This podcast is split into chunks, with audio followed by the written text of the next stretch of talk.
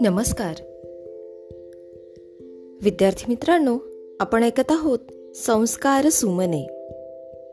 संस्कार सुमने या कथामालेमध्ये मी विद्या गवई नरवाडे आपल्या सर्वांचे पुन्हा एकदा हार्दिक स्वागत करते.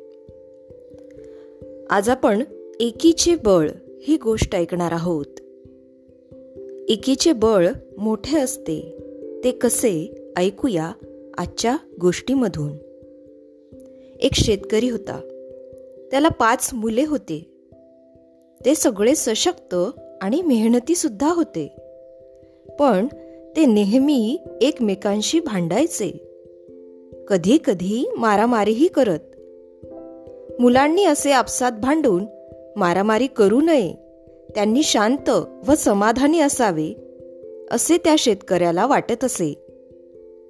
त्याने खूप वेळा मुलांना समजावले. कधी रागावूनही पाहिले पण मुलांवर कशाचाच परिणाम झाला नाही. शेतकरी नेहमी विचार करी की या मुलांना एकत्र कसे आणावे बरे? एके दिवशी त्याला त्यावर एक उपाय सुचला. त्याने आपल्या मुलांना एकत्र बोलावले.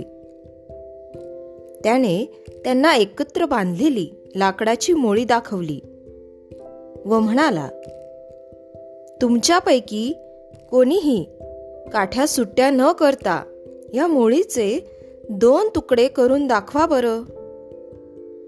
एकामागून एक प्रत्येक मुलाने मोळी तोडण्याचा प्रयत्न केला. सगळ्यांनी आपली शक्ती व कौशल्य पणाला लावले. पण मोळी काही तुटेना. नंतर त्या वृद्ध शेतकऱ्याने मोळी सोडली. सगळ्या काठ्या मोकळ्या केल्या. आणि प्रत्येकाच्या हाती एक एक काठी देऊन ती मोडायला सांगितली.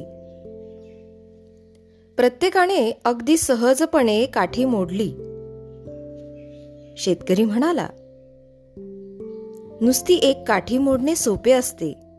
पण त्याच काठ्या मोळीत एकत्र बांधल्या की मोळीची मजबूती वाढते. म्हणून ती मोडणे कठीण जाते. तुम्ही सर्व न भांडता जर एकत्र राहिला तर शक्तिशाली ठराल. जर तुम्ही एक एकटे राहाल तर दुबळे व्हाल.